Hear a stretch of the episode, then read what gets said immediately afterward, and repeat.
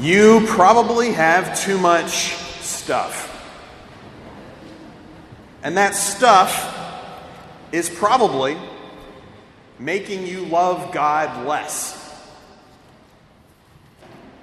Let's just pause for a moment and reflect on that statement.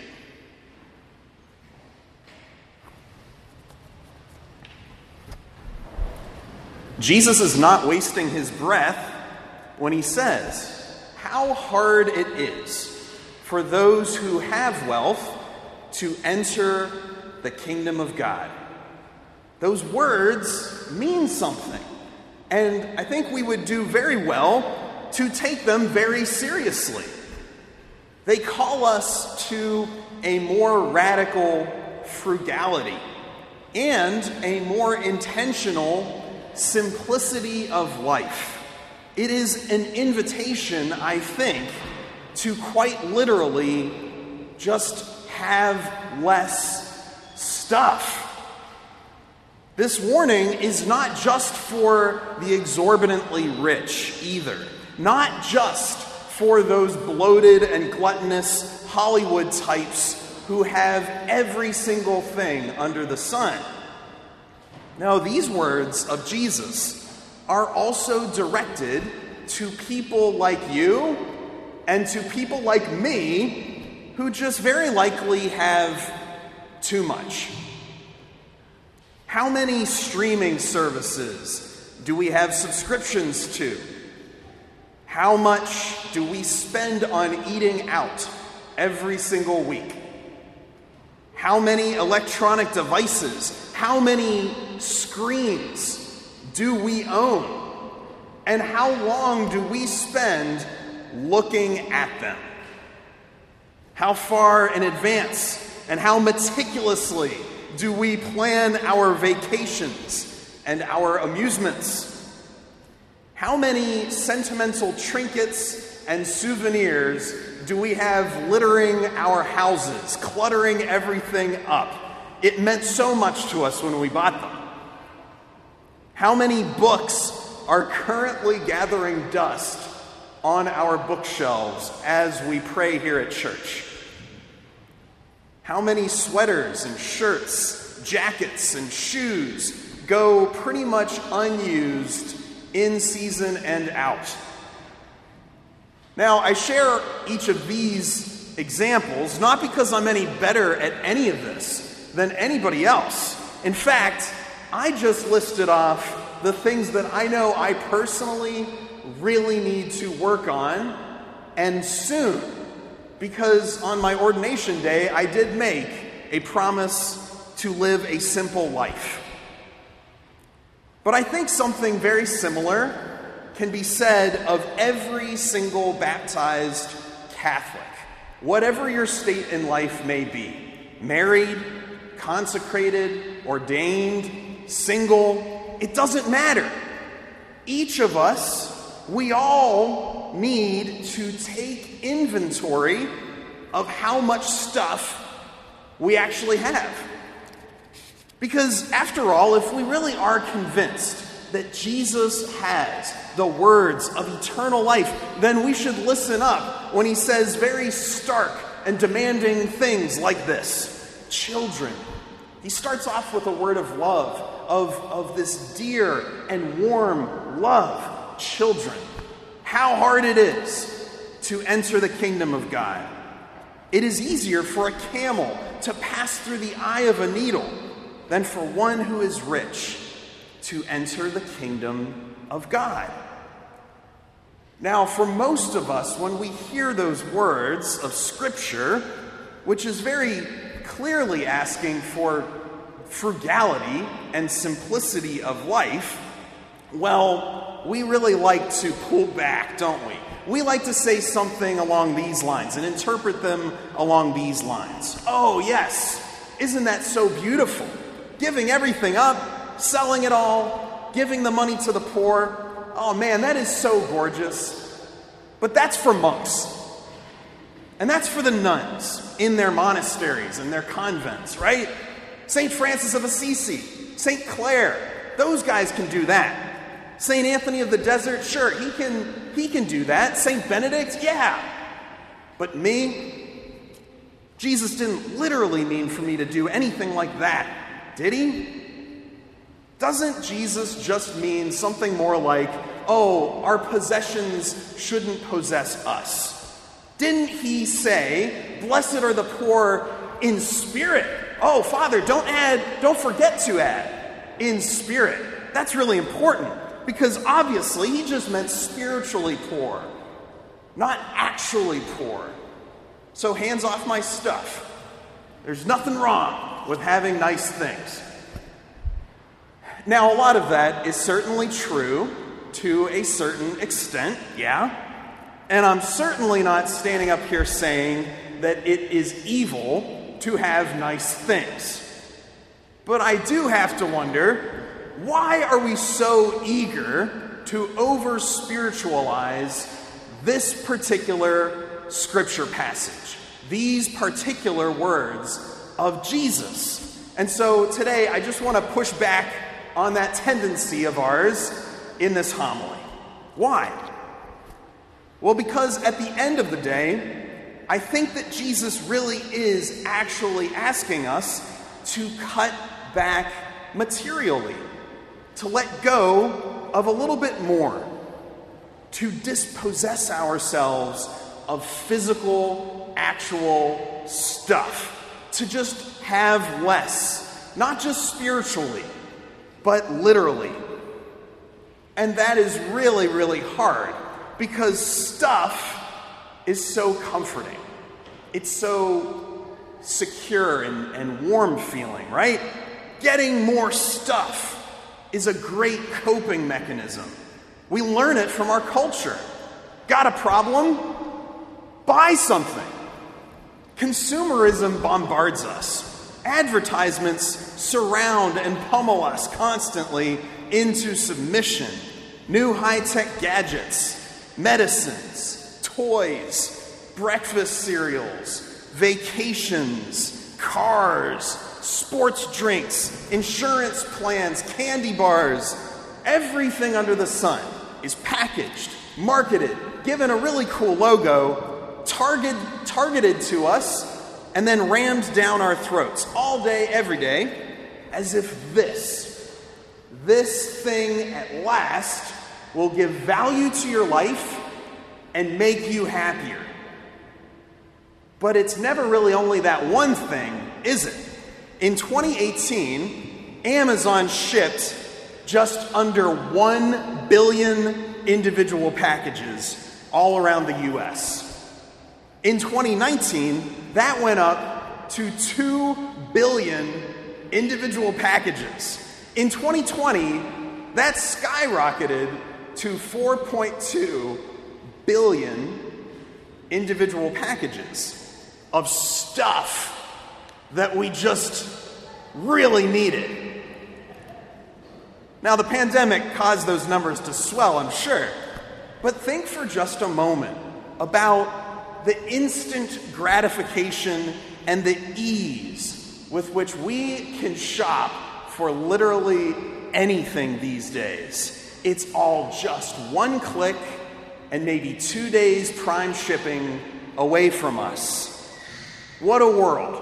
What a time to be living in. And yet, are we any happier for it? It seems to me like we are more anxious, more angry, and more disappointed than ever before. I was just talking with a, a, really good friend of mine recently, and he shared with me an observation that he made from raising his six little kids with his wife. He said this You know, it's really interesting. The vast majority of all of the arguments and all of the fights and all of the bickering that my kids have with one another, it's always over stuff It's always over stuff. And so sometimes, whenever that starts to happen more and more frequently, we purge the toy bin. And we just choose to have a little bit less.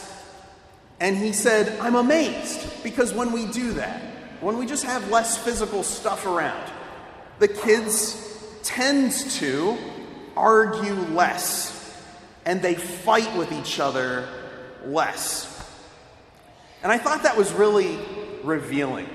When there is physically less stuff, there is greater peace. There is a little bit more room for real creativity and ingenuity. There's a little bit more life and better relationships. We can and should learn from that. Now, at this point in the homily, it's probably worth repeating material goods are not bad in themselves. In fact, it's just the opposite. God created all of the goods of the earth for us to enjoy and to use insofar as they contribute to our legitimate well being and our eternal salvation. So we can and should have the proper amount of material goods to take care of our families.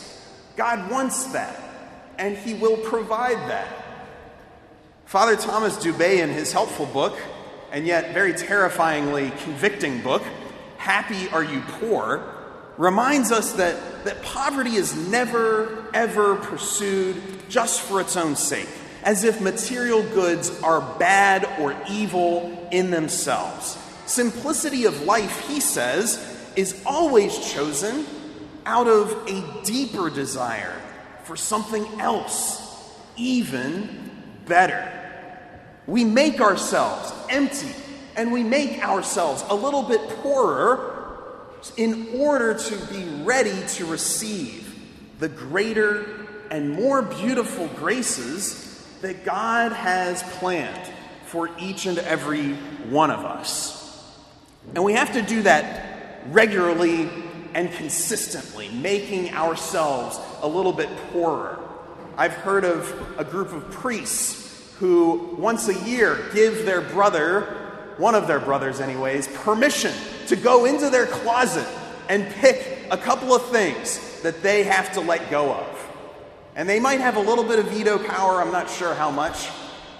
But the point being is wow, am I stuck to this stuff? It's the simple fact that in our fallen state, the more that we accumulate, the less we tend to want God. We tend to get mentally, spiritually, and physically bogged down by the things that we collect. The Catholic tradition calls this attachment. The more possessions that we are attached to, the more sad we will be when we have to let them go. And that reality, of course, brings us to Jesus' famous encounter with the rich man in our gospel today. First, the rich man runs up to Jesus, right? And he kneels down before him. He wants to ask him a question. All right, tell me, what do I got to do? What do I have to do to get into heaven? His question is, is sincere. And Jesus responds first by reminding him, well, the only thing good is God Himself. And then he says, the commandments, you know those, they're very clear. But the rich man replies by saying basically, well, what else is there? there there's got to be something else. Then we get that wonderful look of Jesus. That look of Jesus is so good. It says he looks at him and loves him a look that is so warm and so kind, a look that does not chide or accuse him in any way, but inspires and encourages him. It is a look of mercy and desire. Jesus gazes upon this little human being that he created, this little creature that he loved into existence. And in that look, Jesus seems to be saying, yes, there is more. Much, much more. You know the commandments. You know the scriptures, the law and the prophets. You've studied them. You have already loved and desired wisdom. You know, as that first reading said, that compared with wisdom, all the gold in the world is just a little bit of sand. Well, I am wisdom itself, Jesus is saying. Wisdom incarnate. You have steeped yourself in the scriptures, the living and effective word of God, as the letter to the Hebrews says. It's sharper than any two edged sword, able to pierce through soul and marrow and everything. You're naked before this word. Well, that word is me. I am the word made flesh. Deep down, you already know me. You know that I am the answer to your question of what must I do to get into heaven. I am the answer you're searching for. Don't you recognize me? Then Jesus makes his incredible offering. You are lacking in one thing. Go, sell what you have, and give to the poor, and you will have treasure in heaven. Then come, follow me. Treasure in heaven, where moth and rust cannot destroy, and thieves cannot break in and steal. What an offer that is! It can't get any better. All that guy has to do is let go of all of his earth bound stuff. But then the rich man's heart is revealed. At that statement, his face fell, and he went away sad, for he had many possessions. When I started this homily by saying that you probably had too much stuff, did your face fall a little bit in sadness? Because I know that my face falls when God asks me to let go of something, to sacrifice, to dispossess myself, and become more of a father. We were made for more. We were made to joyfully sell everything and enjoy God Himself forever. So, please, don't get stuck on your stuff. We all need to simplify our lives a little bit more. Remember, we cannot serve God and mammon. We brought nothing into this world, and we will bring nothing out of it we have to start now letting go so that when we are on our deathbeds, the only thing that we are clinging to is the Lord. Jesus is looking at you in love right now, giving you the permission to let go of all the stuff and have joy. Do you have too much in your hands to accept his offer?